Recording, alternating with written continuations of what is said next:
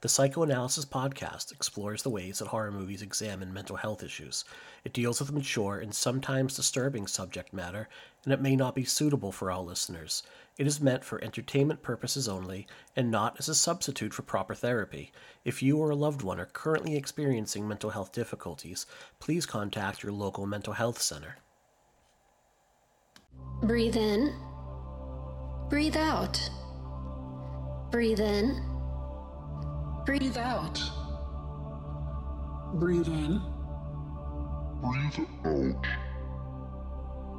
This is psychoanalysis.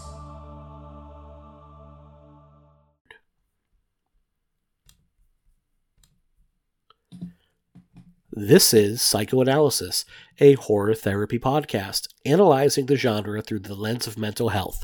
I'm Mike Snoonian, and Jen is going to take a short break to start the year here. She is going to miss our January episodes uh, while she catches up on some Losers Club business and a bunch of her writing assignments. So we're going to give her a little bit of break, but the two of us are very hard at work planning the next 11 months of the year. So she will be back sooner than later. But luckily, I am not alone, and Jen and I have planned a number of special guests to kind of jump into the co host chairs this month and pitch in with us. We are so fortunate to have like these really good friends to help out. Let's welcome to the show first. You know her from her site, We Who Walk Here. Uh, let's welcome, and she's been on a number of podcasts, and she's a regular co host of The Pod and the Pendulum, my other show. Jessica Scott, how are we today? I'm doing great. I'm really, really happy to be here. I'm super excited to have you here to talk about this movie. So, welcome again to Psychoanalysis because you've guested before. Yes. What show was that? I'm trying to remember. Uh, we did the comfort horror with You're Next. Okay, excellent. Excellent.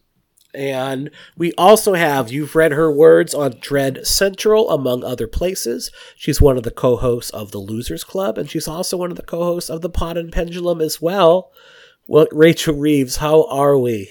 Hey, I am so excited to be back on psychoanalysis. Love having you back. Can never have enough of the two of you. And if I remember, Rachel, you guested on one of the shows that I wasn't on. Like I think one of the two that I wasn't on was the thing, right? No, I did Predator. You did Predator. Okay, did I Yeah. miss Predator? No, No, I I was here you were for that. Oh yeah. All right. Well, I've already made an ass of myself. Two No, I mean- into the new year. The Excellent. thing's also great, so there's nothing wrong there. it's a new year and it's a new theme. So for this month, we are, I hesitate to say taking a look back at COVID because I feel like if I say that, it means that, oh yeah, we're out of the woods and it's no longer a problem, which isn't the case. We're kind of taking a look back really at those early days of COVID and like the initial outbreak and how we reacted to it. And really, what we're looking at in January is the mental health toll that living through three years of a pandemic has caused everybody.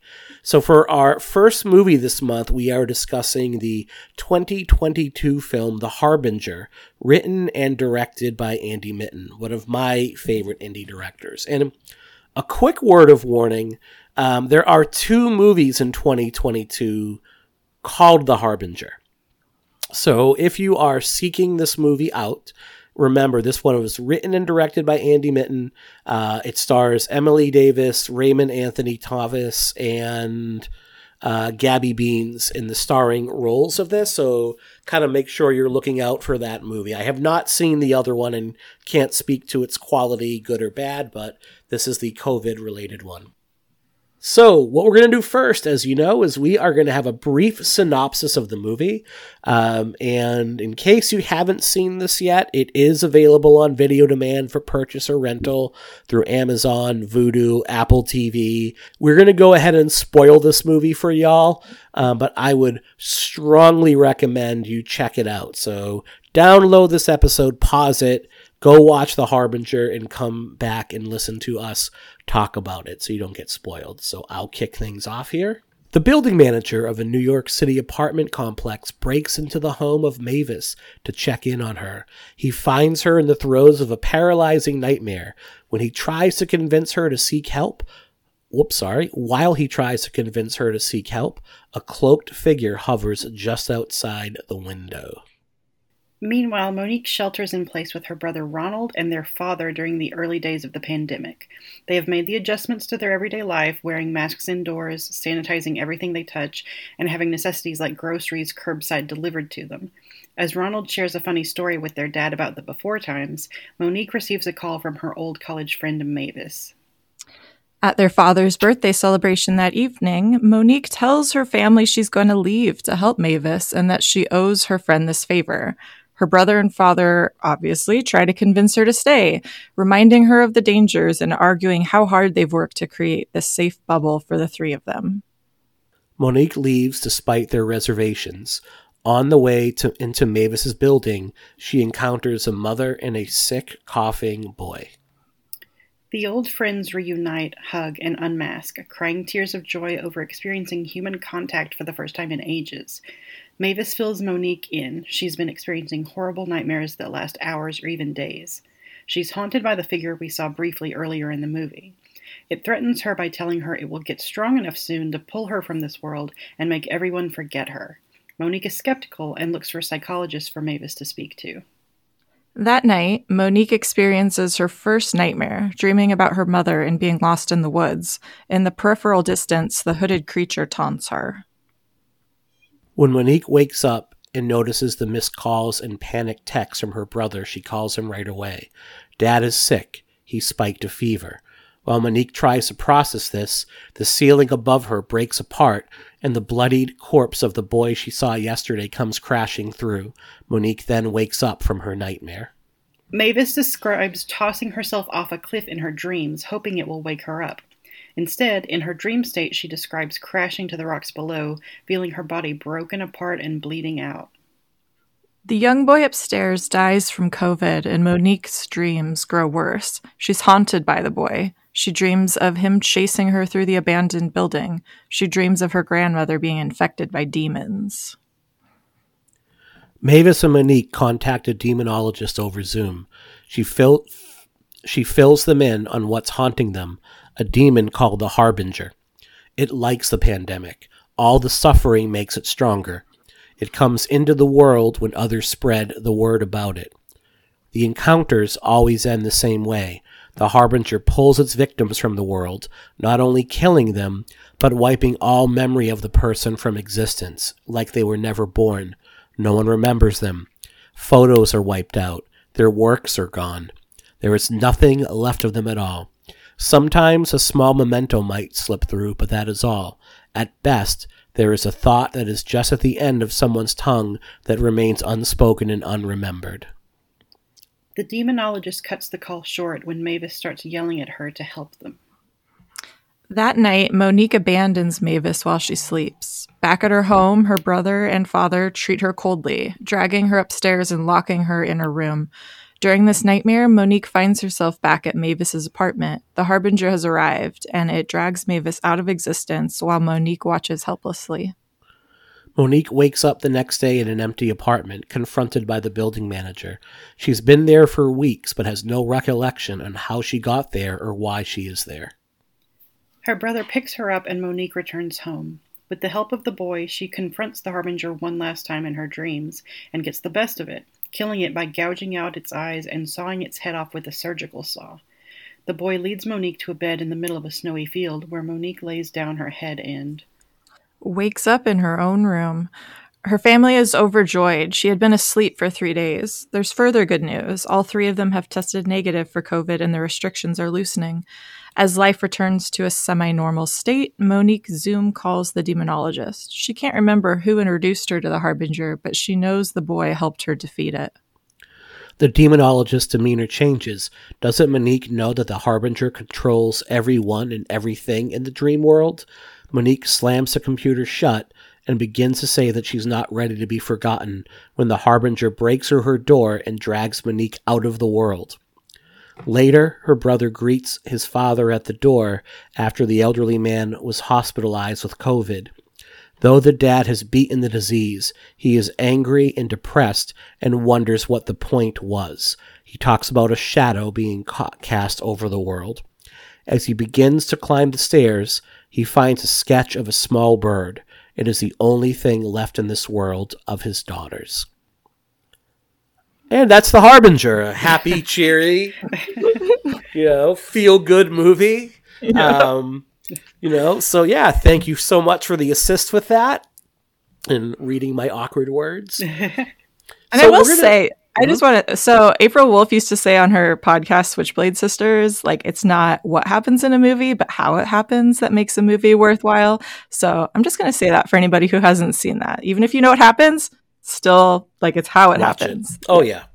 yeah, absolutely. All right, we're going to do a feelings check-in and this is where we share our first experience with this movie and how it feels when we watch it. So Jessica, do you mind kicking things off? No, um, I saw this about three weeks ago. I uh, got a copy of it for review um, and reviewed it on my site. Um, I had not heard much about it before I watched it. I basically just knew the name. Um, and I was not blindsided, but a little caught off guard because it hit so close to home. Um, some of the listeners might know this, some of you might not. Um, in 2021, my dad died of COVID. Um, and I uh, didn't find out for a few days because I was in the hospital with COVID at the same Oh. time. And the doctors informed my mother that she was under no circumstances to tell me what had happened because I was struggling so much. They thought if I got bad news, I would die too. Right. So um, my mom had to wait to tell me until I got home and had recovered enough to leave the hospital. So this movie hit really close to home. Y'all will Mhm. probably hear my teary voice a lot during this recording because it just, uh, you know, I've lived through l- losing someone to COVID. I've lived through having COVID and not knowing if I was ever going to leave the hospital again. And, you know, that fear of being forgotten and that fear of, uh, you know, there are things that I've already forgotten about my dad, and that just makes the grief even worse because it's like if I forget him, then he's really gone. hmm So uh, this one, it, it's a really good movie, even if this it doesn't uh, hit you in a really personal place like it does with me. But for me, it hit so close to home that it was even harder to watch, but I appreciated it even Mhm. more, if that makes sense. It does. Mm, I'm so sorry for your loss and thanks for coming on to talk about this. This is Yeah. going to be so. Rachel, how about yourself? I watched this last week, and I have to be honest, it was really because you two were talking about it. I've heard you mention it multiple times, Mike, and just talking about how much you loved it.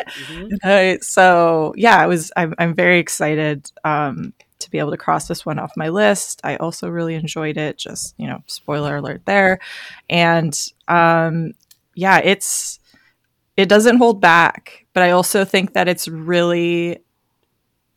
I don't know. Yeah, it gave me a lot of feelings, and I'm really happy that something a film like this exists because I think that it handles these subjects in a really sensitive way, but also in a really honest way. Um, but it's also something that's going to have longevity, I think. And okay, yeah, yeah, it's a pandemic movie, whatever. But it also the, the ideas it's tackling, I think, will resonate for a really long time. So it's been a movie that's sat with me for just you know a minute, but I keep thinking about it and there's a lot of really great things here that will have a lot of relevancy to a lot of different people, regardless of kind of your stance and where you're coming from and your experiences. I think that there's a lot of value here. Yeah. Yeah. So for me, I got to uh, introduce this twice at Telluride Horror this past fall, which was really exciting for me. Um, I've been a fan of Andy Mittons since seeing Yellow Brick Road, which he co-wrote and co-directed. I saw that out at the at what was then the New York City Horror Film Fest. I want to say in either 2009 or 2010. It was like right when I had started going to festivals and writing about movies.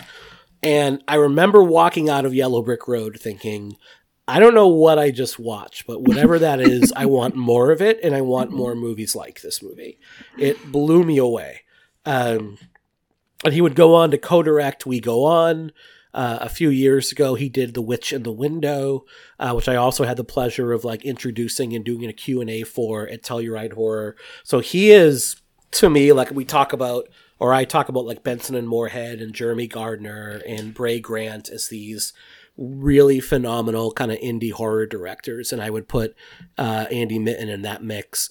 And I just think he's phenomenal. Like he, as far as I'm concerned, I am four for four in his movies. Um, was had the privilege of doing like two great Q and A's with him out there to like two packed houses for this movie.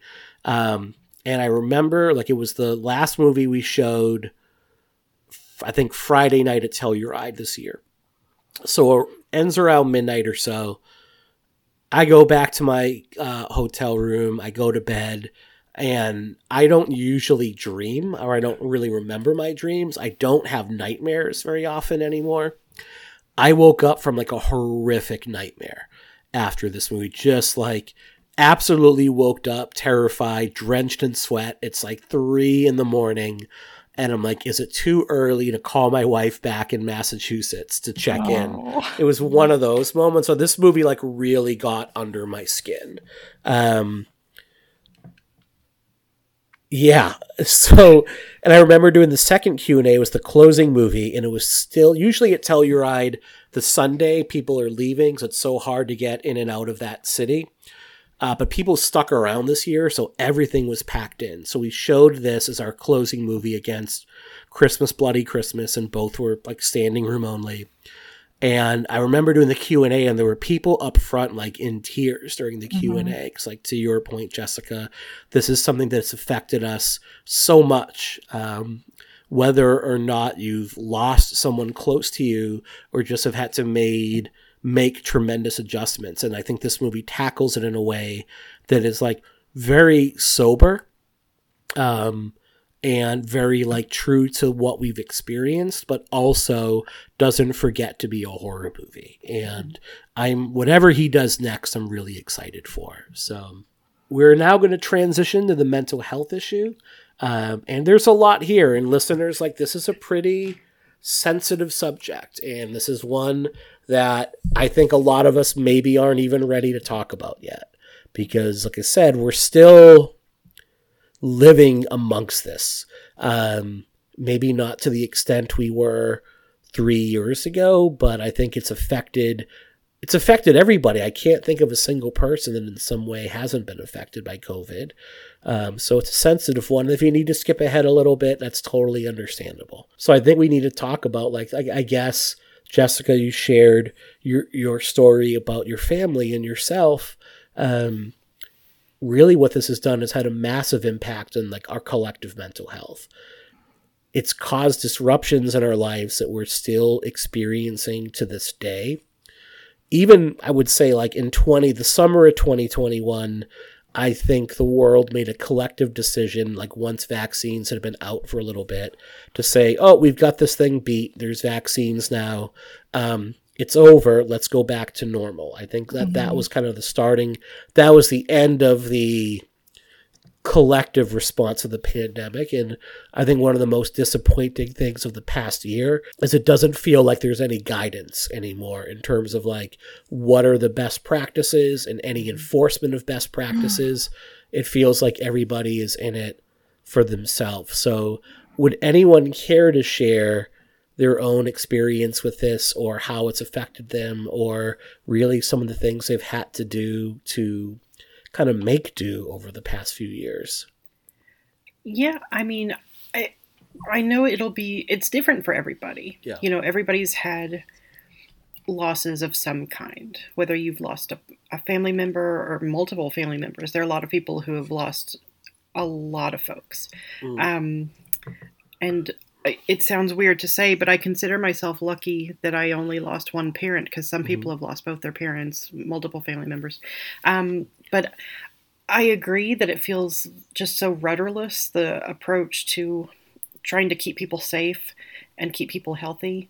Um, I myself, it's it's so damn hard being so isolated. I think that's something that everybody can relate to. Even if you are naturally an introvert or naturally someone who doesn't go out much, being uh, not forced, but feeling compelled to stay inside and stay away from people for so long is just not good for us. Right. And I have I carry a lot of guilt. Like I carry a lot of guilt from being the one who lived while my mm-hmm. dad died, and I carry a lot of guilt of feeling like you know, damn, I just want to go out and meet people and make friends and have fun. I feel guilty for having those feelings, but I think they're very natural feelings to not want to live in isolation for the rest of your life. But there's also this huge fear of what if I get it again? What if I give it to somebody else? What if I pass this on and create more suffering and pain in my mm-hmm. life? You know, so I I have a lot of the uncertainty is, I think, a big part of why this has been so hard because nobody knows what to do, nobody knows how to keep safe, you know, and the people who know how to keep us safe are not being heard, they're not being elevated. And humans don't do well with ambiguity and uncertainty. We want answers, we want mm-hmm. fast mm-hmm. answers. And living with this much up in the air for years at a time, I just I, that amount of being in flux, your mental health being in flux, your physical safety being in flux, we're not built to be in crisis mode all the time. And that is why one reason it has been so hard for me is because I'm already I operate like that anyway because I have CP, PTSD. I have, you know, really strong strong trauma triggers, but add that extra amount of um, being on guard and being alert and being, you know, scared of danger, being in survival mode 24 7 for years at a time has just left us all traumatized. I know you, the, word, the word trauma and traumatized is a lot of people think it's overused in horror, but in this case, I don't mm-hmm. think you can argue that we haven't experienced a mass trauma yeah. event.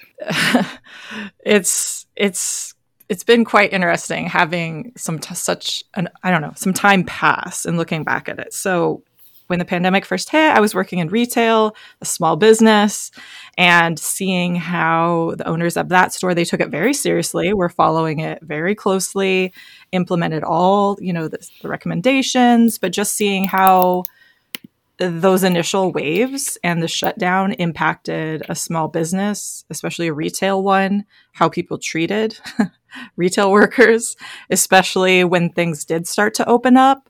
Um, and I currently live in a very red state, so some of the restrictions were a little bit less than some other states.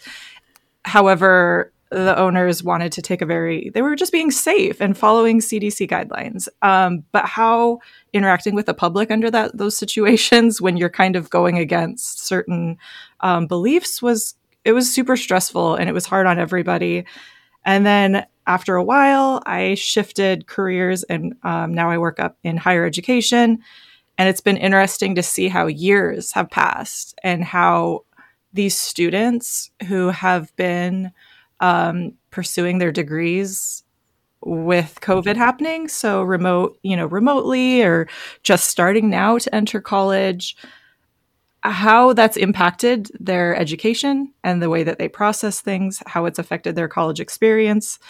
It's been, I mean, we're still dealing with the effects. That's the thing. It's like, it's not done. Like, and I think that a film like this is so interesting because there's a lot of people that don't want to see this in their movies. And I mm. think that that's very telling in a lot of ways cuz it's like why it's it's happening. This is real life, yeah. but I think that that says a lot about how people just they want to move on. They want to believe that all right, we made it through but at the same time like i don't know if anybody's seeing what's happening in china right now um, have a few i know a few people who are teaching over there and they live there and so like having kind of you know through facebook like seeing how their experience has been it's pretty wild so it's just yeah this continues to unfold and evolve and it's it's not going away and i think that people yeah they do just want to move on and forget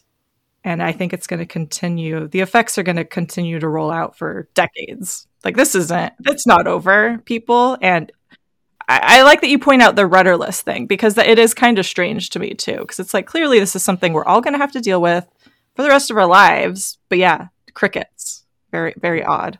and it it feels so calculated in that regard because it's a political decision. It's mm-hmm. I think we saw in we saw a direct correlation in like 2021 whenever there was like a special election of like if you supported mask mandates or vaccine mandates, you were you were out of office. So it became politically expedient to say we're just going to lift as many restrictions as possible, so as mm-hmm. not to feel you know you're being like pro pers anti personal choice or anti business, um, and it's just really sad. I, I do. It's been interesting too because I'm sure I'm not the only one where this situation has kind of really quickly revealed some, you know, some ideological differences and stances between family members. So, like, even if you didn't lose somebody, you know, to illness during this, it's been. I know plenty of people that it's, you know, caused some pretty intense family rifts, and you've, you know, like, you know, lost people estranged people just because choices and stances were made that we didn't necessarily know were there before. But this very a situation like this very quickly kind of reveals people's colors on where they stand on certain things and because on either side there is no middle ground. It's very mm. much like very little room to compromise and I can understand it from the perspective of like I don't want to get ill again, so I'm going to ask, you know, you wear a mask or you're vaccinated. I can understand that because the alternative is you can get sick or make somebody else sick, especially when there are so many immunocompromised people. There are children, there are other elderly family members. So I can understand that stance. Like asking someone to wear a piece of cloth over their face shouldn't feel like a massive, like public health shouldn't be political um, on in our family, my mother's best friend of years, who we knew for a long time is like very right wing, very like listens to AM talk radio uh, and watches Fox News almost exclusively. Very anti mask and anti vaccine. So we had to tell her for my mother's like 75th birthday, like, I know you've been friend with her since you were seven, but you can't come. Like we're not going to put you know our like anyone at risk. So sorry, you've made your choice. Now we have to make a choice, uh, and I don't feel bad about that at all. We were already a very polarized country, and that polarization has only gotten worse. Uh, and there's only a greater divide. I'm fortunate to live in a very blue state, even though we had a Republican governor. It was a Republican governor that kind of realized like he could not do much without the very democratic legislature we have and he took it fairly serious. I say Charlie Baker, who was our governor through most of this, like did a better job than a lot of other Republican governors did. Not that it was perfect, but I don't think you can be perfect. Other things we saw, like you mentioned working at a university, I work in a public school kids have lost like two years of development and socialization. Yeah. So when kids came back to school in the fall of 2021, number one, they were shell shocked. For a lot of kids, it was the first time they had been around other students in forever. Um, they didn't know how to socialize anymore. So not only do you have this massive loss in their education, with them being nearly two years behind in reading and math skills and writing skills, that lack of socialization was very evident right away where conflict resolution was almost impossible. Yeah. Um, knowing how to behave in like social situations it was really hard. Like last year was the hardest year i've ever had in any job anywhere especially with like middle sixth grade middle schoolers in particular was super difficult. Like those kids coming into middle school that had more expectations on them academically and socially, because those expectations didn't go away. Um, but also, like, they start going through puberty. They are experiencing thoughts and feelings they've never had before and haven't had that run up in the past two years to kind of build up to it. I describe them as feral. Yeah, it's that's funny because I think it's the same. Like, I just you know, I work with a lot of professors, obviously, and just have, you know, had conversations with them. And it's like, you know, for obvious reasons, expectations were a little different over the last couple years and how those systems worked because how learning was just had to happen. But, you know, with things getting a little bit more, uh, you know, back to quote unquote normal, mm-hmm. it's uh, that transition into, um, adjustment of expectations has been really difficult i think for a lot of folks. You, you talk about like entering middle school i think of the same thing entering high school Oh, yeah. entering college like the expectations that come with any of those big transitions has been really hard. Yeah. and then how the students interact with the teachers is now a little bit different. And just i just my heart breaks for teachers and educators and folks like yourself who have to not are not only responsible for educating these young folks but also are now put in a position where you're having to like deal with mental health issues. And um like there's you know a lot of changes in how like okay if you see a student struggling what's the next step? Like I, I feel like those expectations on teachers in regards to mental health are are larger than ever and also just uh, just confusing. I don't know. It's a lot to deal with i think you mentioned working in the universities. I think of all the rites of passages that younger kids missed out on. They Yeah. missed out on like a graduation ceremony, homecoming, prom, um, having that kind of like last gasp of a summer where you graduate from high school and it's before you go off to college or work or whatever your next step is going to be. And it's just like that, supposed to be like one of the best times of your life, but instead you're completely isolated. And how hard that must have been, like how much young people have missed out on. Yeah. And then on top of that, you look at the growing divide like, all right, now I'm going to have crushing debt and no job security. Like, yay. So it's I- been I- hard. I think it could also go the other way too, because I see a lot of students where it's like they're finally out on their own, right? Like they've been trapped at home with their mm-hmm. parents or whatever and haven't had the connections with their friends that I think a lot of people have in high school. And now they're entering college. And, you know, I mean, like partying is out of control because it's like they're just like these, you know, Mhm. caged ferrets that are finally like let loose Yeah. and that also comes with a lot of you know issues that you know i think a lot of universities are also Mm-hmm. seeing because and you can't i mean i can't blame them but also it's yeah it's like the other end of the spectrum Mhm. where they're just going bananas because they can Yeah.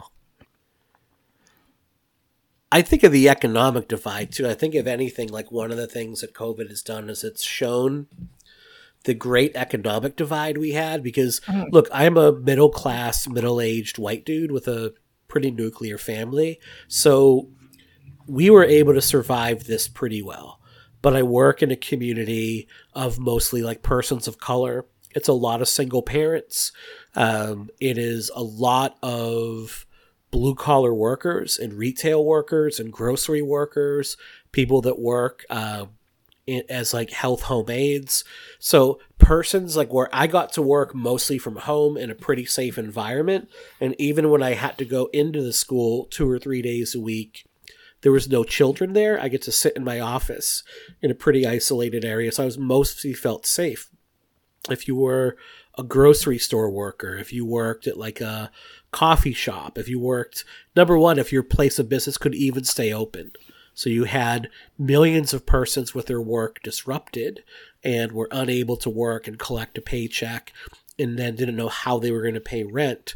Um, but then you also had persons that like at grocery stores working the front lines day after day, wondering is like the next time I ring up somebody's groceries for the week, am I going to get sick? Is this person in front of me infected? And then you both mentioned like working in retail, how people were treated, just the trauma that comes with like being treated like a servant, really, like being just treated like garbage. Um, and, well and like like blamed for the stance of whoever your employer is. Yep. like like their frustrations either way good or you know Yeah. wh- whichever way you're leaning. Like yeah. it's but then ag- it's but it's taken out on you when you actually have no control over that. And that was Mhm. really tragic. I mean we saw that all over the country right? And it's like it's not even that person's fault. They're just they just happen to work for this company I mean, retail and food service, any kind of service job or where you're interacting with the public a lot is already hellish. Let's be honest, you know. Yep. And but if you add all this stress and you know, you're one of the few places open, you're getting so many more people and so many angry people, so many frustrated people. It just I I I count my blessings every day that I wasn't working retail during the pandemic. To be honest, I that's not a sucks to be you. That's a, I feel for you Right. because I did a lot of time in the retail and food service trenches, but not during this pressure cooker of a situation. Mhm. And I can't imagine how much worse it was. Even though I, you know, I witnessed it. Like if I had to go into the grocery store, I saw people acting you know like you said i think adults are feral at this point too like they have either forgotten how to act or they have decided i don't have to act appropriately Right. anymore because of how unusual this situation is and Mhm. so the, the feral adults were acting poorly and you know mistreating all these service workers and it's just i keep saying pressure cooker but it's just it has it feels like everybody's at odds with everybody else and so much of that has to do with that uncertainty and that fear which i think th- the movie taps into really well. Like I, I i love movies that find universality in specificity. Like this is a Mhm. very specific story about a very specific time of the pandemic but you can apply it to the extended pandemic and to things that have Mhm. absolutely nothing to do with covid.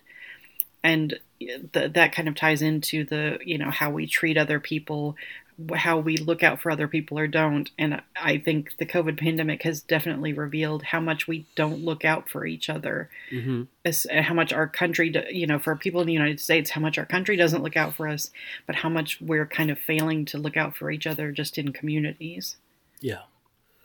Agree.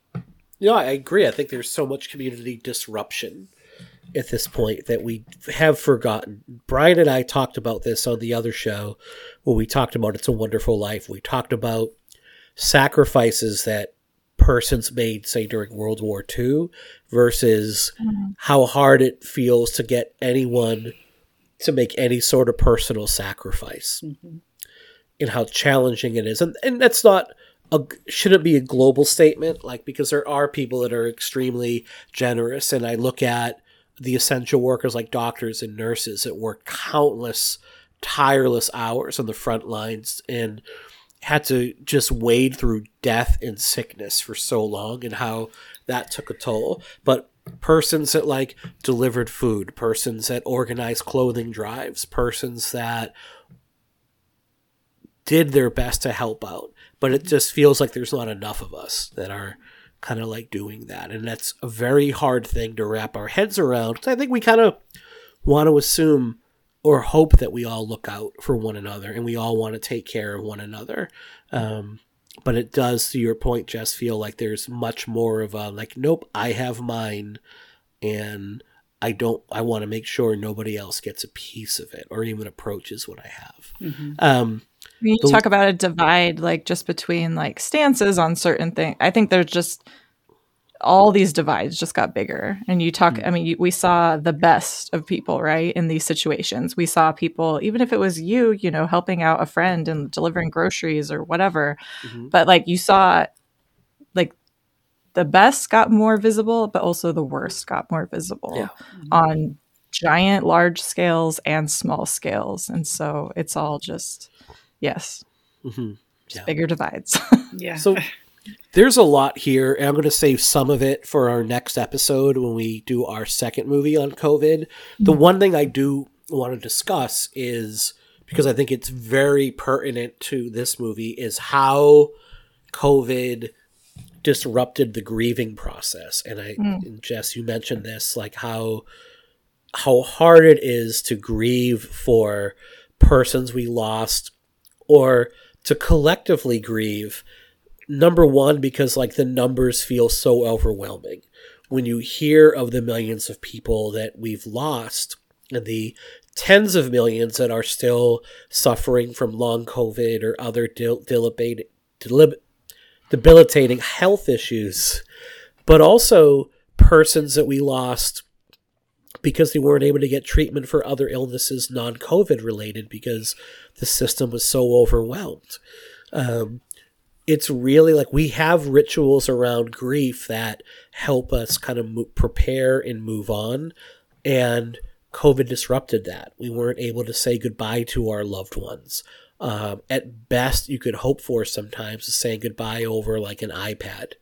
Um, persons going into the hospital kind of knowing they weren't going to come out as well, and how hard that has been. Um, it's it has added to our collective trauma over the past couple years. Like we've not been able to properly say goodbye to people we love. I'll share a little with you right now. I lost my dad when I was 19. Um, and he went in for surgery like a month before to get like his bladder like cancer taken out. And the surgery went really well. The problem was he got an infection. And I was at college at the time and they, you know, he was in the hospital and I had no idea how bad it was.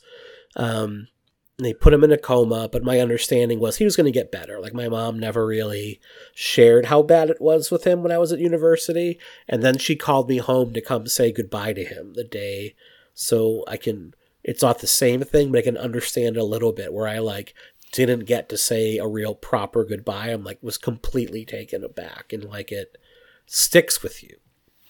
You yeah, you know. yeah. Like my dad, uh, he was sick for a lot longer than I was. Um, because he was a big, strong guy, and I think he just was able to fight it harder than I was able to fight it. Um, so his decline was more gradual, which I think, ironically, is one reason he died because it uh, it attacked his system for longer. So he was weaker by the end. Um, but he went to the hospital in an ambulance twice. The first time I was able to say, you know, bye, I love you. But they sent him home because he wasn't quite Mhm. sick enough.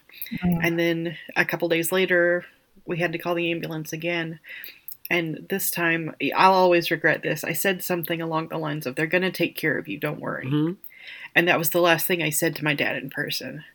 So, you know, I, I'm a very superstitious person and I always Mhm. kick myself for that. But, um, and then that that's the last time I ever saw him alive. Um, because I, shortly after that, I went into the hospital with COVID and I was in the ICU for about a week. Um, and I, you know, would text when I had the strength, I would text my mom for updates on my dad and just say, How's he doing? How's he doing? And she was vague and positive, which, Mhm. I, which kind of at the back of my mind, I was like, I don't think she's telling me everything, but I wasn't sick enough. I mean, Yeah. I was, I wasn't well enough Yeah. to really be aware because I was fighting for my life, you know. Right. Um, so I, you know, I, my dad was not up to speaking on the phone or texting. I wasn't up to speaking on the phone or texting. The, I, the last thing I said to him on the phone was, I love you, which I'm really grateful for. Um, but like I said at the top of the show, you know, he died on the 16th of January, and I came home from the hospital on the 19th. And when I got in the car with my mom when she picked me up, my first question was, "How's Dad?" And she just wouldn't answer me. Um, and I, then I got really frustrated, and I said, "Is he even alive?" And she said, "I can't talk about it while we're driving." So we got home. She got me some food because I was starving. You know, I'd been in the hospital for a week. I lost like 20 or 30 pounds while I was sick with COVID. Um, she got me some food, and then I said, Okay, you're going to tell me what happened to my dad now. And she told me that he had died and told me why she couldn't tell me about it when I was in the hospital because the doctors didn't think I was going to make it either, and they needed my hopes up and they needed my spirit as light as possible. Um, and she just told me, and it, it was really hard that I wasn't able to see him, wasn't able to say goodbye, didn't even know about it for days. And I don't blame my mom at all. I'm glad she did what the doctors told her to do. She was doing everything she could to to keep me safe. Um, but it was very difficult, and it's something I still struggle with. You know, I mean, I don't think there's any closure you can get when you lose someone you love, but Yeah. that's a particularly violent way to have somebody ripped away from you. I Yeah. think that it just kind of happened when I wasn't looking and I wasn't able to say anything to him. Um, and I'm sorry if this is rambling or it's too much or Nope. if it's triggering apologies. for anybody listening, but um, it's I struggle with it every day. I mean, if anybody follows me on Twitter, I, I talk about it a lot because, I mean, sometimes grief feels like something that's just going to swallow you whole, and I just have to talk about it sometimes. But it, um, but yeah, like I said, I sometimes I still feel guilty that I made it out, and I wonder why I made it and he didn't. And uh, but yeah, I'm I'm gonna stop before I ramble anymore. But that's my story. I and I've seen you share like a number, uh, and thank you so much for Yeah. sharing that. I know that's really hard and hopefully like a little cathartic. So I think it Yeah. feels good to talk about the people that we love, whether or not they're with us. But I've read a number of like stories like you've shared about your dad online and how you've talked about him, and it feels like it was a really warm relationship yeah, you know, and at least we have that. And like, there's few regrets. I know when I've talked about my dad, I'm like, well, I can say I've had like 19 mostly really good years with him, and a lot of people have like 50 bad years with a parent. so at Yeah. least I have like 19 good ones that I wouldn't trade in. But I, to your point, like it's very hard when we're not when it's unexpected when it when it, it it's something that we can't explain why this happened or where this comes from, but also when everything is upended at the same time, like when we're not able to go through our normal and we're not able to surround ourselves with the people we want to turn to the most during a really hard time like this. exactly. Yeah, because I had to go straight into quarantine mm-hmm. after I got out mm-hmm. of the hospital. So I was sitting in my bed for two weeks, grieving on my mm. own, and just like watching Gosh. the, happiest movies I could find on a loop. Like mm-hmm. I, I think I screwed up my Letterboxd stats with Legally Blonde and 13 going on mm-hmm. 30 just over and over. But yeah, I just I just sat in my bed and grieved on my own. And my mm-hmm. mom had to be my mom was in the house with me. She had to be in a on a different story of the house grieving on her own. We weren't able to console each other, which made it that much harder. So oh. it just it it compounds, you know. I, I think that that is why, number one, people like Jessica, who are brave enough to share mm. their stories like this, and also movies like this, are so important because, like, it's easy to, especially like if it hasn't impacted you in those ways, to just, yeah, kind of brush it off Yeah. and not remember the weight of these events. And it's like so many people have been im- impacted and affected in so many ways that how is that? I mean, the ripple effect. It's just, it's insane for people to think that this is not, I mean, everybody, the world is different and how we're different. And so, like, hmm. just trying so desperately to go back to the way it was is not realistic.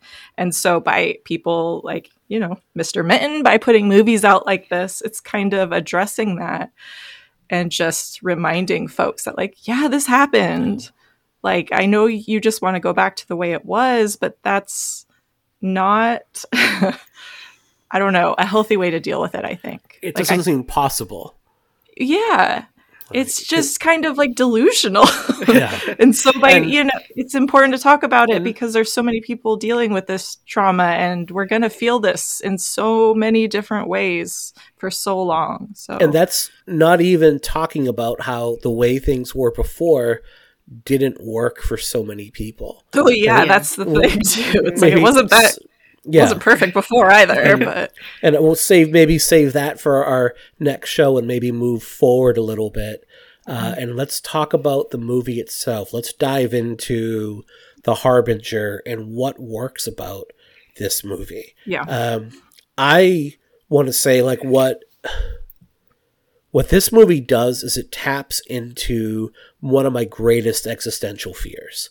Um, this idea that like not only will you die but you will be completely wiped out of the plane of existence. Nobody will remember you. You have made, made no mark on the world. Nobody will grieve you. Um, it's like you were never like you were never born. Someone said this to me once and it's something that keeps me up. Someone said someday somebody will think about you for the last time I hate Mike. I hate it. okay?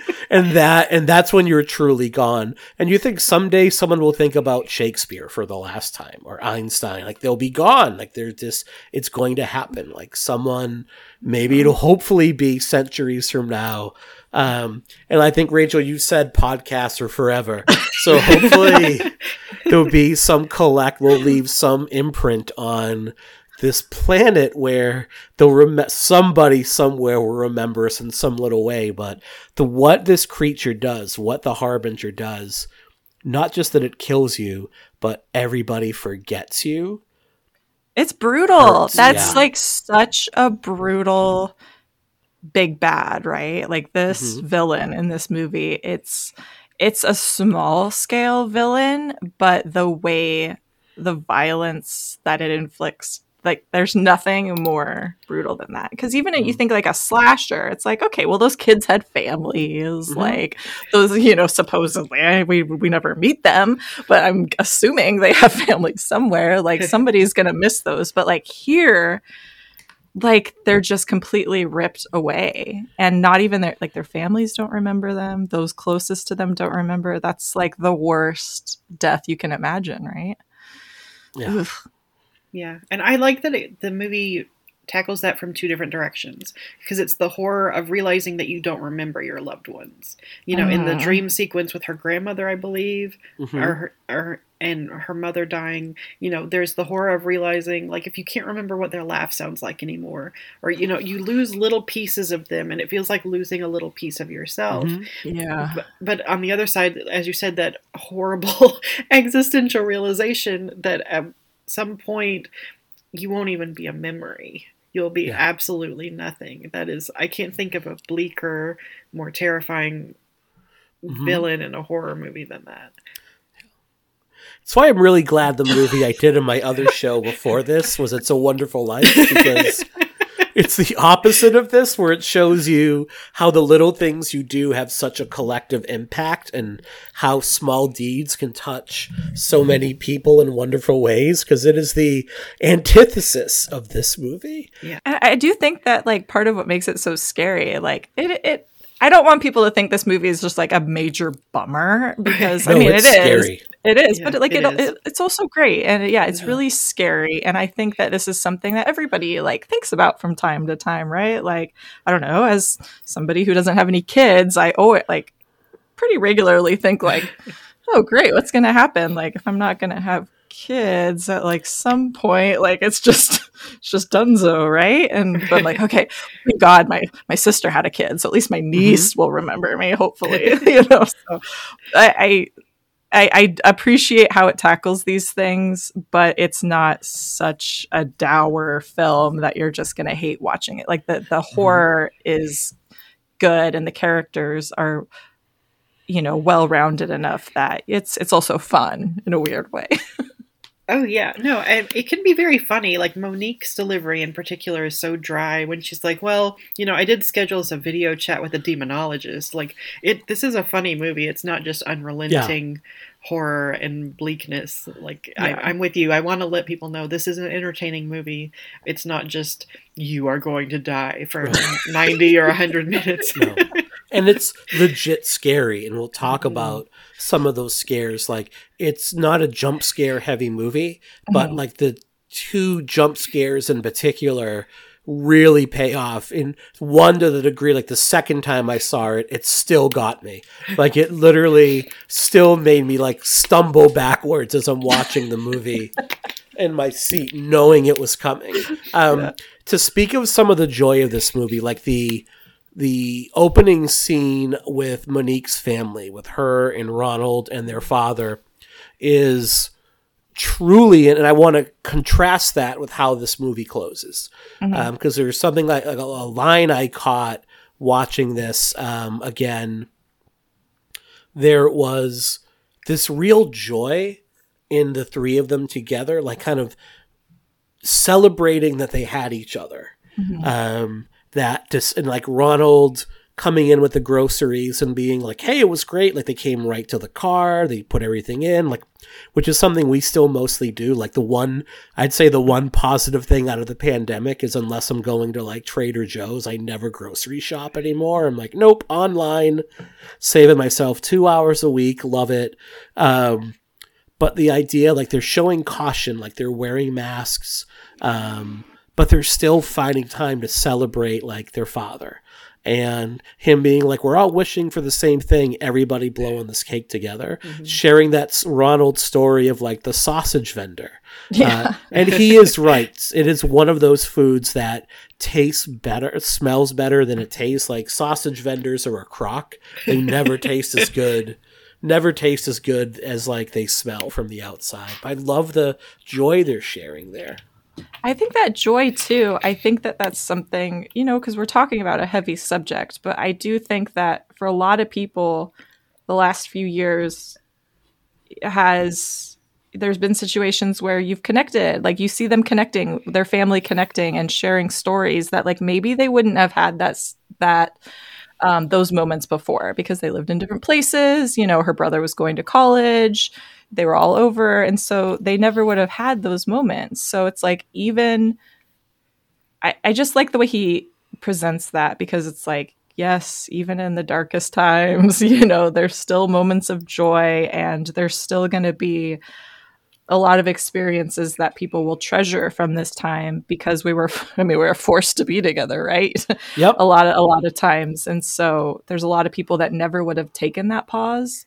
Um I, I- mean, especially people with kids. Like I, hear- like my sister had a baby in July of 2020, and her and her husband would have never had those early months together at home with their new baby, um, had it not been for this awful situation. But like that's something that you can never. I mean, they can never. Um, they never would have had, and they could have never predicted. and so it's you know a blessing in disguise in that way, I guess. I I think what it what one of the things it did in a positive way is it made us reflect like okay work is not going to be the most important thing in my life anymore. I'm Yeah. going to ask more out of my job. You know i'm not going to you know i'm going to ask them to give me more but also like when i'm not on the clock i'm not on the clock. Like i'm going to take the time to enjoy my family, to enjoy my friends, to engage in hobbies. Like, you know, we started a podcast, we started psychoanalysis during the pandemic. Um, because, like, why not? Like, life is too short to not do these things. And I think specifically you see them being very cautious with one another, but showing a tremendous amount of love for one another yeah and that particularly what you i want to contrast that to the last scene of the movie where at one point during the birthday celebration the dad says like you know you're my hope you're my sparrow and it really hit me on this last rewatch like watching his demeanor coming home from the hospital like ronald still seems to have it to an extent like ronald is still saying there's good in the world. We're going to get through this. It's good that you survived and came home from it. And the dad just seems like tired and defeated. And not mm-hmm. just because he's coming back from the hospital, but there's like something something has been taken away from him. And I think what's really powerful about it, what this movie does is it shows like not only is this person gone, but the way the impact they've made on people is gone. So Yeah. the joy, the happiness, the love that she was able to fill this family with has now been stripped from them as well, and they're worse for it. I- I think that's a great testament to to this film and the writing and the way it's executed, just the filmmaking in general. Because yeah, by setting it up at the very beginning, the impact of you know what happens throughout the film is really you feel it. Like you care about these characters, you care about this family, and yeah, these characters are just really I don't know, really well developed and executed and just in simple ways, but they do they do a great job and yeah, it just makes that ending just heartbreaking. Mhm.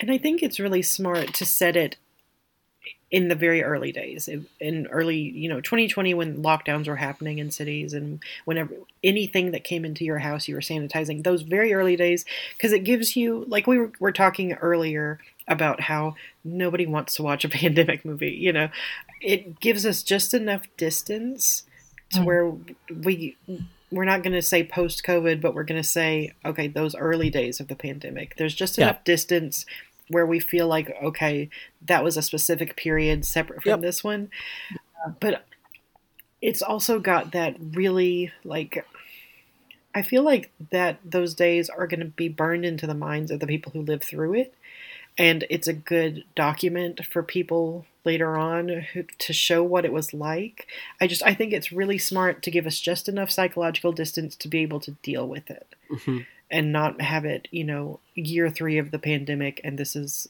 we're trudging Right. along through it and this is what happens Yeah. Yeah, it would be a different story if this came out like December 2020. Mhm. right? I think it would be a lot harder watch. And it's not that it's an easy watch, but it would be even more difficult. But having a couple years remove from those early days, like it almost, like you said, con- contextualizes it a little bit better. Mm-hmm. What do we think of this friendship between Mavis and Monique as well? I think that's one of the strengths of this movie. Mm-hmm. I love that there is no question for Monique because Mavis was there for her. That's another thing I wanted to get into because Monique, it's established that she struggles with depression. She mm-hmm. struggles with um, ideas of suicide. Um, and Mavis saved her from that. She saved her life. And Monique is like, no question, no doubt in my mind. If you need help, I'm there for you because you were there for me at my lowest moment. I love seeing that loyalty and that love between them, that unquestioning, if you need me, I'm there. I mean, I, that's a kind of friendship that I aspire to, that I think a lot of people, especially in this really isolated time, wish they had. Not that they want the circumstances of this friendship, because it's kind of, we've bonded over these horrible things that have happened to us. Hmm but th- there's a lot more than just obligation though. Like they're you know laughing together. They're so relieved to be able to hug each other. And not just because they need human contact because they need each other. Monique and mavis need each other not just Mhm. anybody.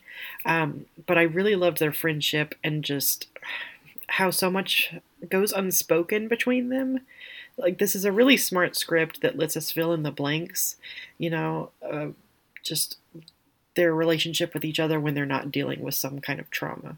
Mhm. Um, but I, I just, I was, I found it so heartwarming, I guess, that she was like, no, I'm going to drop everything. Even in the absolute worst possible circumstances, I will leave the safety of my bubble because you need me and you were there for me at my absolute lowest. Hmm Um, but I, I also love. Um, uh, I'm scrolling really quickly. Uh, something that the Harbinger says to Monique You have no family. You were never born, just like you always wanted. And you were right. It's better this way. Ugh. That Ugh. that just oh god, as someone who struggles with thoughts of suicide, I can't tell you how many times that has run through my mind and Mhm. how hard that hit me. Like this this is not just a pandemic movie. This is a movie about depression and about suicidal ideations and you know I can't tell you how hard that hit and how seen I felt by that. That like, you know, I I know that intellectually I know I'm not alone in having thoughts like that, but the very nature of those thoughts makes you think that you are alone and that Yeah. you are the only person experiencing this and that you should just do something to get rid of the pain. So being seen by this movie made me feel less alone and let me share a little of my pain with Monique, which hmm I, I kind of felt like I was in that friendship with her and Mavis, which helped a lot. I, I did think their friendship addressed an interesting thing that I haven't seen another film address really talking about this time period was just the idea of trust. Like I thought it was just so brilliantly executed. Like okay, so you see like Monique in the hallway, right? And they've got the neighbor who's kind of, you know, a little bit less excited about wearing a mask, right? And she's Mhm. like, you know, six feet away, please, you know. And then she gets in the apartment, and her and Mavis, I mean, they haven't seen each other in a while, it seems like. We don't know exactly how long, but Uh, and then they're like, "Well, I trust you," and like, "I trust you," and it's just it's such an interesting thing, and I'm sure a lot of people can relate. And I know I was guilty of this too, where it's like with your friends, you're like, you go into their house and you're like, "Oh, I trust you," hmm and it's like it's not really about trust, right? but I just I thought that it handled that really well um, in a way that was kind of irreverent and like having a, like a light a lighthearted moment about this whole dark you know period of this pandemic. Um and i just yeah the, even though it does seem like a lot of time has passed i love how you don't feel that in their friendship. And i love how it's like you believe that they had such a strong bond from the past that they kind of just click into this.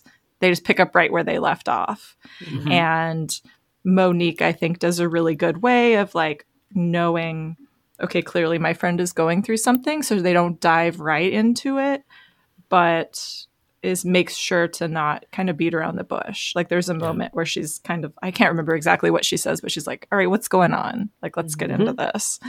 And you you, you just feel the love between them. And Yeah. yeah. And I like how Monique has jumped in and very logically it's been like, okay, I found a bunch of doctors, a bunch of psychologists, and they all do telehealth. Mhm. And not that Mavis has probably never thought of those things, like assuming. And one of the things I really appreciate is like, despite their friendship, they we never see Mavis get any better. Like we're kind of seeing Mavis at the tail end of this, and we know that she's experienced this like trauma of the nightmares for an, a long time, and it's worn her down. And it's not like Monique comes in and saves the day, even for just like a short period of time. Like Mavis never gets any better. And one of the things I think this movie does a really good job of is it shows how quick we can be to adapt to terrible circumstances. Mm. There's like a brief scene in the movie where Monique is just kind of casually surfing on her MacBook while Mavis is like five feet away from her having basically a waking nightmare where she's like standing up kind of like in a, a fugue state. And it's become the new normal. So just like this whole like let's wear masks let's socially distance uh, let's not go see anybody let's treat anyone that has like even just a small cough or sneeze like oh my god they're armed with like a flamethrower. Like that's how much danger it represents. Um you it's all of a sudden become like this new it's a new normal. Like i don't even have to worry about it anymore. Where i think any of us under other circumstances we would see a best friend or a loved one experiencing this horrible waking nightmare in front of us and probably freak out. Yeah. right and now it's like nope this is just the way it is. So i like how things never get better for mavis um despite all of monique if anything what happens is like monique gets drawn into it. Uh, you get sucked and it's how the harbinger works like once you know what it is you're now caught within its sphere of influence at that point. Yeah, that is something that I really appreciated the neighbor character for because Mhm. as I was watching it, I think I even made a note that I I can see certain people misinterpreting this movie because you know fear is a contagion in this movie too because the fear of the harbinger is how it spreads and I was scared that some people might interpret that as you know fear of the virus is worse than the virus so don't mask don't you know. But so Mm. i appreciated that there was a neighbor character who is so clearly anti-mask. She calls them sheeple you know she's very you know in their face about not wearing a mask not being forced to abide by the regulations that are there to keep people safe but then when the little boy dies, you see the doubt on her face. She's still not masking, but you can tell that she's reevaluating her stance. So I really appreciated that they had that. Like, it wasn't too much. It wasn't too much of, you know, uh, criticizing anti maskers or anti vaxxers. It wasn't going too hard on that side. But I appreciated that that was in there to be like, before you go misinterpreting this movie, let's be sure that we're clear on where we stand here. Mhm. So I just I thought that was really important. Yeah. No, I agree. Like they do a really good job of not making that character a monster. Yeah. Um, it could have easily gone like the dash cam route, um, and this is more because that was it. It was a. It's not a caricature of a person that we encountered during these times. Like that was a very normal. And to your point, I like what you said. Like how fear spreads in this movie. It spreads through word of mouth. It spreads through pictures. It spreads when the harbinger's like name or stories are told. Um, my best friend, um, Joan, she is a PhD who works at Harvard, where her job is basically researching misinformation. Um, so she wrote a book called Meme Wars, and it her area of expertise is talking about how easy it is through social media in particular to spread misinformation and even if you don't believe the misinformation it can sometimes be enough to cast a doubt on the truth yeah. um, it's a great book. It's called Meme Wars by Joan Donovan. And seek it out. Quick plug for you there, Joan. Free, free advertising.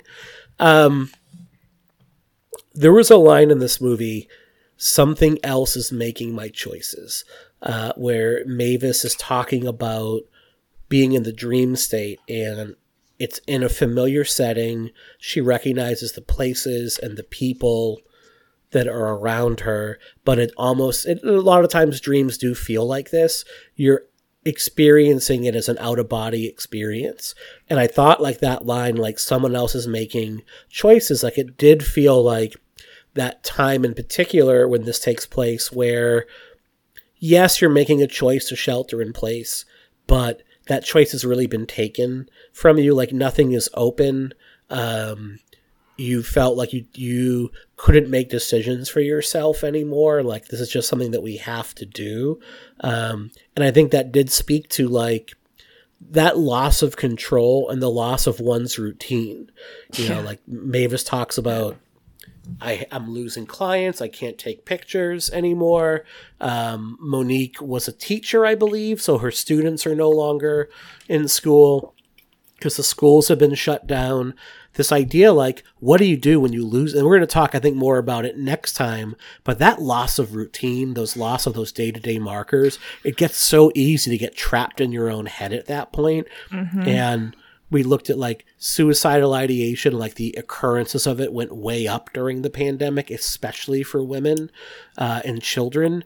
Um, because all of a sudden I have nothing to do except focus on my anxieties, my depression, um, and all my anger, all of these thoughts that I can sometimes hold at bay through coping mechanisms that have been taken away. Yeah, I will say like so talk like at the beginning where she well and she talks about it a few times Mavis, sorry, I'm talking about Mavis. When she's talking about like ways like she would wake up, she was saying like you know, at first she would set alarms and then she would try pinching herself and then like the fingernails in the skin till she was like bleeding. Like well, that's very relatable to me because there's been periods of time where you know I've relied on those kind of mm-hmm. stimulations to help kind of keep my emotions in check. Yep. And I, but that was her way of waking up from this nightmare. And I, I mean, there's just a lot of. I would like to talk about the nightmares because I think there's a lot of Yes. obviously some ways that you can interpret what the you know quote unquote nightmares are. Mm-hmm. But I just, it was just such a relatable moment, I think, and something that anybody, especially, I, I mean, I can't even imagine being alone during this, like totally alone like this during this time period. Mm-hmm. Like, I just, my, oh gosh, I yeah, my heart goes out to anybody that had to do that because that Yep. would be, seem so difficult. And I think that obviously you see Mavis struggling with this, and then uh, she's got a harbinger demon on top of it. So, so let's talk about those nightmares because I feel this movie represents the nightmare world or handles nightmare in ways that are scarier than almost anything else I've ever seen. Um, for one, it- the way it slips in and out of the dream state mm-hmm. so easily and number two, how it tricks the audience. And, I, I, tricks is probably the wrong word, but it can use this like sub subterfuge to make you think you're back in the real world and it's only upon like closer inspection you realize like oh shit like we're still in a dream here what was it because rachel you wanted to talk about this what stood out for you about some of these dream sequences well, number one, dream sequences can be really tricky in movies, right? Like sometimes they're just so annoying. And like when it flashes back to reality, you're like, really? Come on. You know, like that was a dream. Like it, it can be tiresome. Mm-hmm. And so I applaud this movie it never felt tiresome. Like it really felt warranted and it was part of the horror. And the fact that it was rooted in the familiar, I think, is what really made it a little bit more scary. And then slowly the, the realizations that something is askew and how the harbinger can just kind of come in, manipulate that, and kind of just whisk you away quietly. Like that it, it just it, it was scary on a lot of different levels i felt like. Yeah and it captures that nightmare logic really well. Like when you're describing a dream to somebody you're like you were there but you weren't really you and i was on a bed and then i was on a truck and then uh-huh. those transitions between these spaces that seem normal it it's just jarring enough to let you know it's a nightmare, but it's it makes sense within that world. Like so many dreams in movies are too fantastical or too realistic, and this was perfectly in the middle. Um, and like I said, those transitions, like, and then I was doing this, but then I was in a bed. You know, it's just that's exactly how dreams actually work, which is why, as you said, it works so well, making you think that maybe we're in the real world for a while. Um, but and the, the fact that it's so relatable is why it's so scary. Like, mm-hmm. you know, she's dreaming about these everyday things, like tr- trucks full of corpses, like mobile morgues going through the streets. Like, these are real things that happen. This is not a nightmare, mm-hmm. which adds to the unreality slash reality of it. Um, but yeah, I, and just the, the lighting and the, the cinematography, I think really added to it because there's this coldness to the whole movie that sterile. Yeah, exactly, exactly. Um, which, yeah.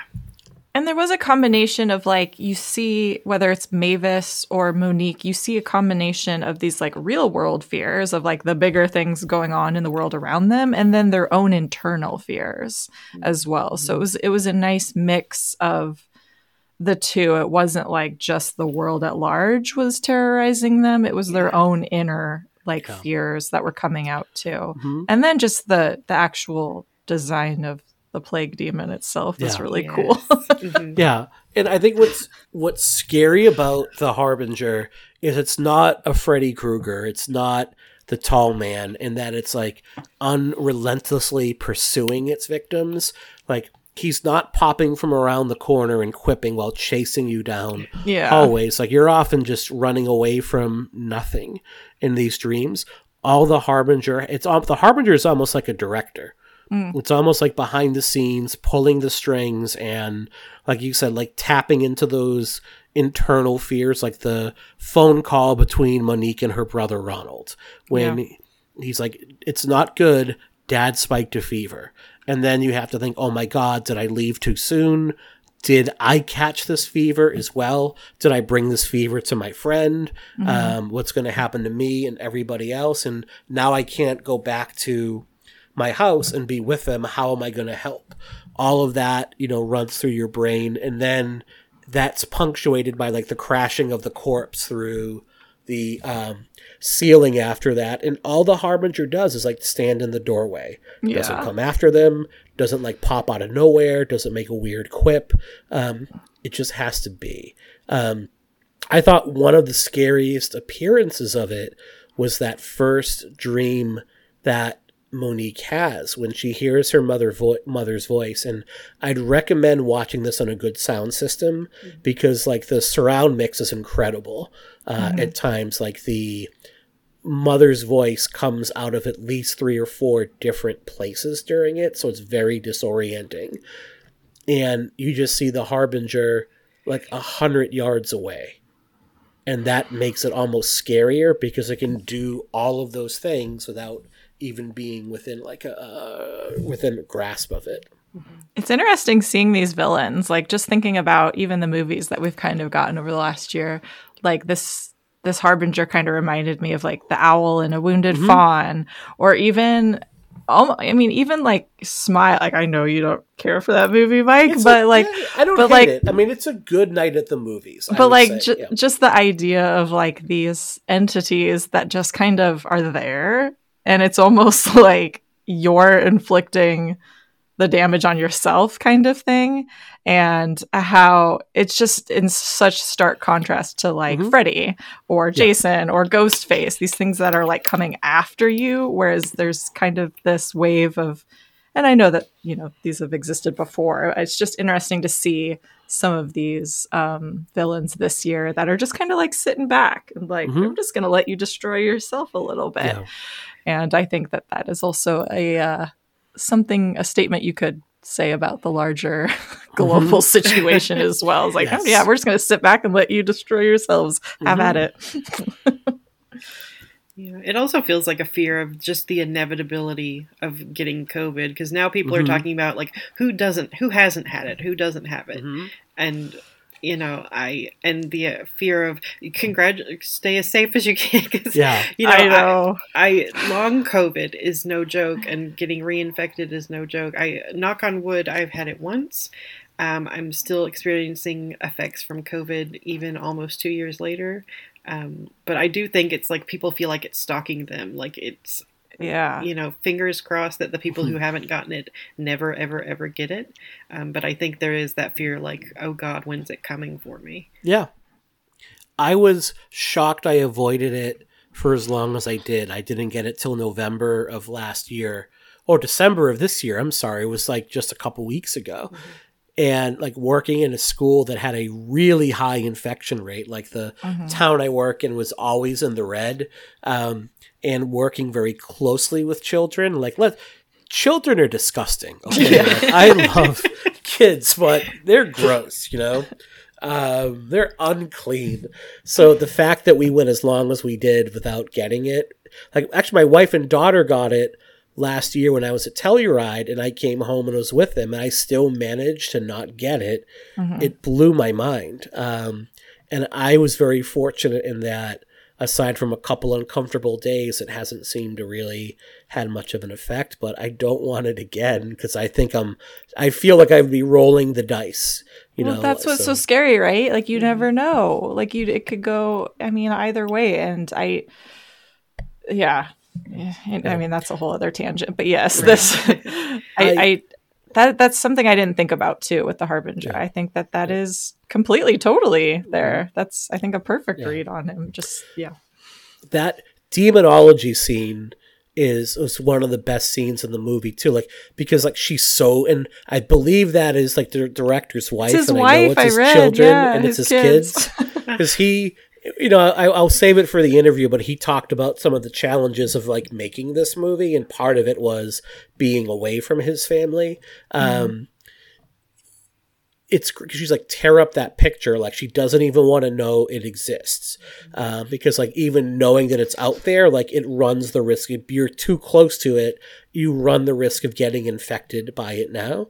Um, and that sense of like there is nothing i can do to help the two of you all i can do is take this information and hopefully we'll get a little bit further down the line in helping other people defeat this thing yeah. Yeah.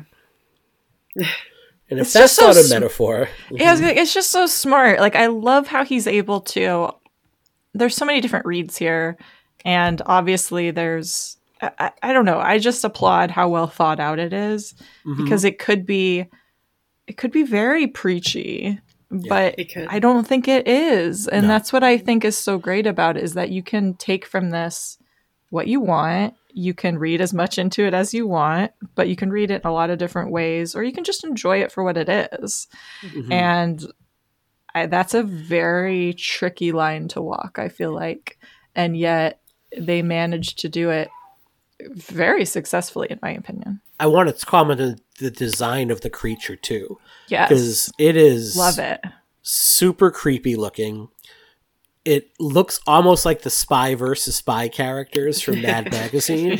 Yeah. Um, but also like thinking of like the Masque of Red Death with by Edgar Allan Poe. Um, obviously, it's based on like the classic plague demon of yore. But just thinking like the mask is a little bit different, and it almost at times looked like a gas mask, like something you would see, Mm-hmm. you know, a soldier wearing, like fighting through like chemical warfare. Um, and it's a simple, simple design. But I think that makes it all the scarier. when I when we first see it, when it kind of comes down from the ceiling and pokes Mhm. around, that's I I love a jump scare, but that kind of slow reveal, Mhm. hmm God, that really got me. Like I I don't think I've done a good enough job of talking about how scary this movie is because I Mhm. focus so much on the emotion behind it. But I'm with you, Rachel. Like it is so scary, Yeah. um, and just the design. You know, with a good design, you don't have to do much. You don't have to some have somebody run around and jump up from behind a corner, and you can just stand there and be creepy, and that's so much more effective. And I love how patient and how confident this movie is in its scares and in its message. Um, so yeah, I'm I agree with both of you on how scary and how well done it is. Oh gosh, like when things are just like standing in corners and shadows, like that is like that gets me so hard. Like I'm just like, nope, nope, nope, not okay. Don't Yeah. like it.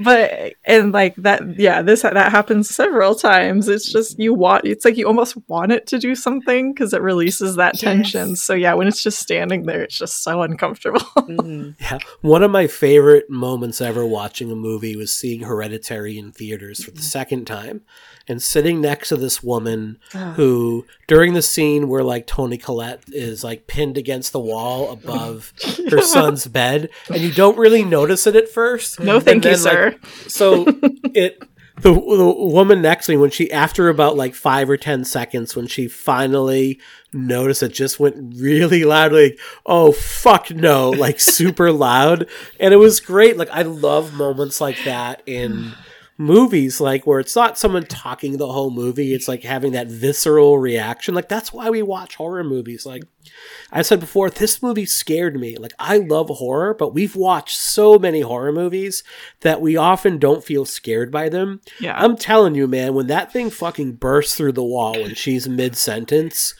and pulls her out, like, I nearly shit my pants in the Yeah. movies. All right. Like, that got the second time that happened, it still got me.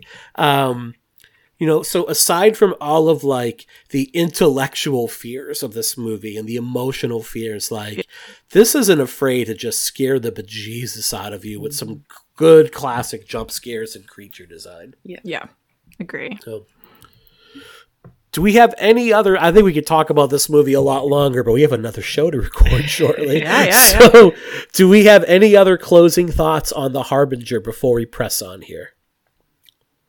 It's great. I'm glad it- you yeah, recommended it. Watch it. exactly. Yeah. if if is a reason like this was number three on my top 10 list of the year and it took two amazing movies to bump this down to three instead of one. Um, i love these small isolated indie horror movies. I really can't wait to see what Andy Mitton has next uh, and go back and you know watch his other movies. I think you'll like all of them. They're all a little bit different. Um, i really love as a parent really love the witch in the window. Um, but yeah, go back and watch all of his flicks. So we're going to move on and we're going to talk about any other mental health topics we see represented in the film. We're not going to dig into them. We're just going to like to give them a brief mention as we see them. And I would say like anxiety and depression for sure. Uh, what else do we see in this movie? I mean, self harm. I think we see that the very first. I think that there's a parallel there for sure. Mm-hmm. And I think you could make the argument for OCD, given how diligent they are in cleaning everything Mhm. down and uh, everything that comes into the house, scrub it down. Yep. Um, I think you can do a read on that. Oh yeah, excellent, very good. That's great observation. And Jess, you also mentioned suicidal ideation as well through Yeah. this movie. Um, all right, in other movies, we see like similar themes in. Where do we see this theme or topic represented? I had put Jacob's Ladder because um, just the way the nightmares work in this movie, that kind of like slipping in and out of reality or different dreams. Um, maybe it's because we're watching these movies for the pod of the pendulum, but I put Phantasm down because I do Yeah. feel like the nightmares feel a lot like Don Coscarelli's visions of nightmares.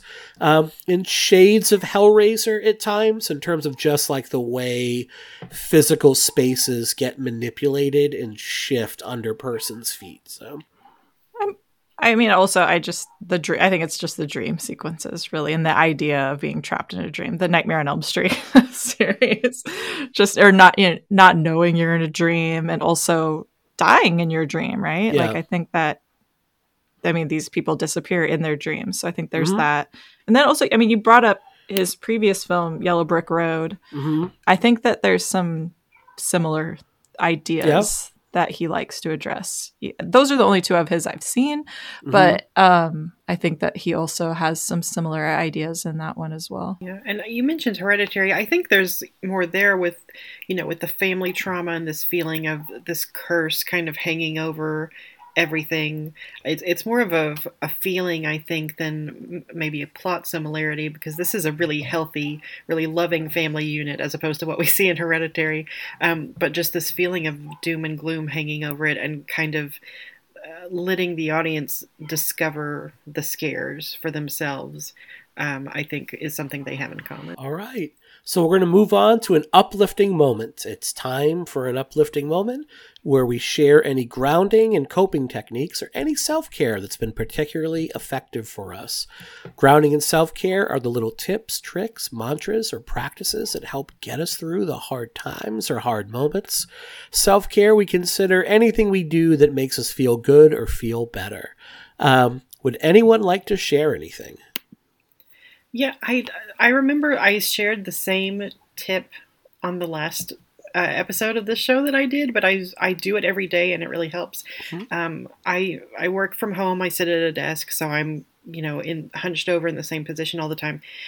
Getting up and then stretching out on the floor and stretching and doing you know exercises to move my body that helps a lot. It sounds silly to say get up and move, you know, like how cliche can you be? But just, you know, kind of getting in tune with my body and stretching and working out muscles that kind of get clenched up sitting at a desk all day. It actually does help your mental health. I hate to tell you that physical activity helps your mental health, but it's true. So um, I highly recommend it. Excellent. I a, I, I think it's a great tip. How about yourself, Rachel? I've been spending a lot of time with Rambo, uh, and not John Jay, uh, my dog Rambo, um, and because my my husband started a new job, he got he's on a contract uh, with the Department of Defense doing film work, so apparently that's a career path.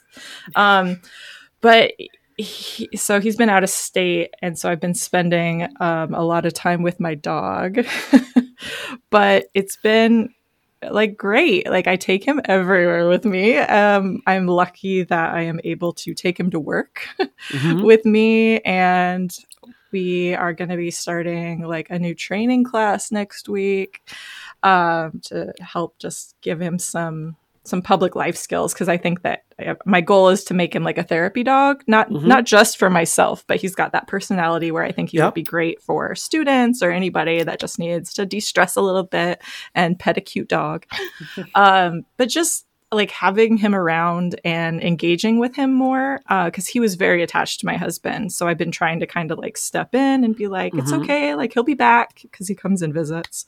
Um, and just you know by taking care of him a little bit more it's also been taking care of myself a little bit Yeah. more and like i don't know dogs are just the best and that Yeah. love and just like spending time with him going on walks has been also good, good for him but Yep. extremely good for me as well We really don't deserve dogs. I mean, No. they are really, truly the greatest creature.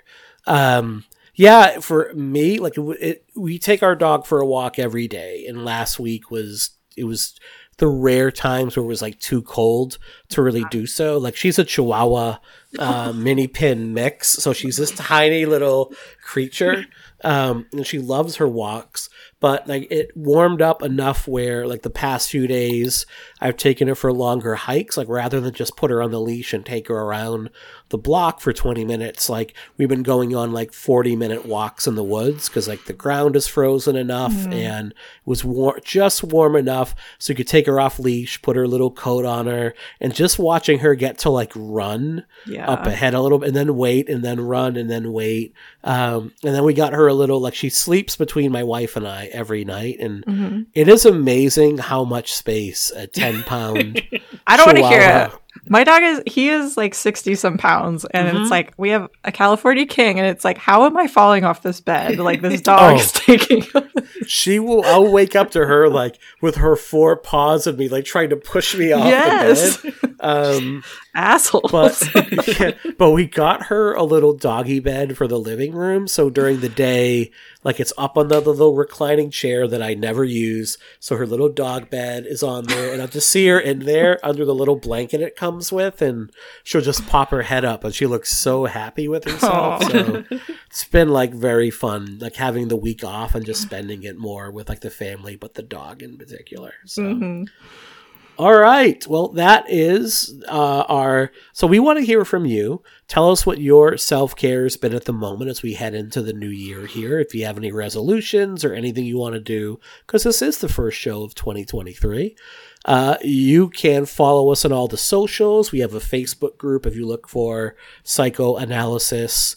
Um, support group like you'll find us there there's probably other groups named that as well but you know if they're talking about horror movies, it's us. You can email us privately at psychoapod at gmail.com. You can also follow us over on Twitter at psychoapod. Our homework question for the week is what was your bubble like? What was your what did you do during the pandemic to stay sane? And like what was your safety bubble like? What did you do? And there, is there anything that you still do um, from those times, like in your everyday life now? So what are we watching next week? Well, next week, we're going to talk a bit more about The Harbinger because I'm going to be joined by the writer and director of The Harbinger, Andy Mitton, for a very special comfort horror episode on Friday the 13th, part two. Uh, but we also discuss The Harbinger in greater detail, and he talks about his own vision and goals for the movie. So that's a really fun episode. Like, that's already recorded here. Like, fun fact like, one of the things I've done for my self care is basically by in about a week all of this month's episodes will be recorded. Uh, so which is great. So i'll have a little bit of time to relax a bit. Just been able to kind of get ahead of the game so let's wrap with some plugs jessica where can our listeners find you You can find me on Twitter at We Who Walk Here. Uh, I have a website, WeWhoWalkHere.com, where I share you know, all my writing from all over the web, all my podcast appearances. I've got some pieces coming out soon on Slash Film and Dread Central that I'm excited about. Um, and I'll share all that on Twitter at We Who Walk Here. excellent rachel how about yourself Yeah, I um, I'm on Twitter at Vinyl Girl, G R R R L, and Instagram at the Vinyl Girl. Um, yeah, I'll have some stuff coming out later this month. Um, some projects that I'm very excited about, but can't necessarily say anything yet. But also, Ooh. yeah, well, I think, I mean, I'm sure Jessica will be on there too. We're doing Pod and Pendulum stuff. We're talking about Phantasm, which is awesome. Uh, so, yes, very excited to go down that rabbit hole as well. Excellent. And you can find me at Mike underscore Snoonian. You can find my hive at Mike Chump Change. You can find my Insta at Mike underscore Snoonian and my Letterboxd at Mike Chump Change. If you want more psychoanalysis, you want to hear more of us, go to patreon.com slash psychoanalysis podcast and become a patron today. Uh, every tier gets you bonus episodes. So, not sure what we're going to do for the month of January. I think I'm going to reach out to Jen to see if she wants to talk about Megan when that comes out because I don't know when else I would get to talk about it. And that movie looks like it's going to be so much fun. I think I can recruit a few folks to maybe talk about that with us if we need to. Yeah. Um, all right, I've already got a couple volunteers. So we'll have a bonus episode up in January. Um, we will also have, depending on the tier, you get things like our recommendations. We call that the medicine chest, what we're watching, reading, playing, listening to, uh, and also the um, treatment plan, which is where I will take a character from a horror movie and kind of diagnose them based on what we see for the month of January. I'm talking about Leatherface in the original Texas Chainsaw Massacre and talking a bit about developmental disabilities there. So fun stuff planned. Um, I want to completely redo the patron page this coming year. I'm working with Chen on that because I want to start offering more things to our patrons because uh, we really do appreciate the support you give the show. That's huge for us. Uh, it helps us really like buy the movies, the books, the research material, host the show.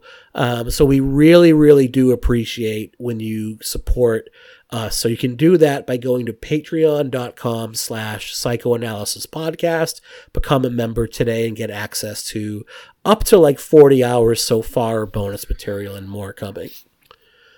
If you can't become a patron, that's okay. A very easy and free way to support the show. Subscribe to us wherever you get your podcasts, but also go over to Apple in particular, go to Apple Podcasts and leave us a rating and review. Five star ratings only, please, because that's what helps.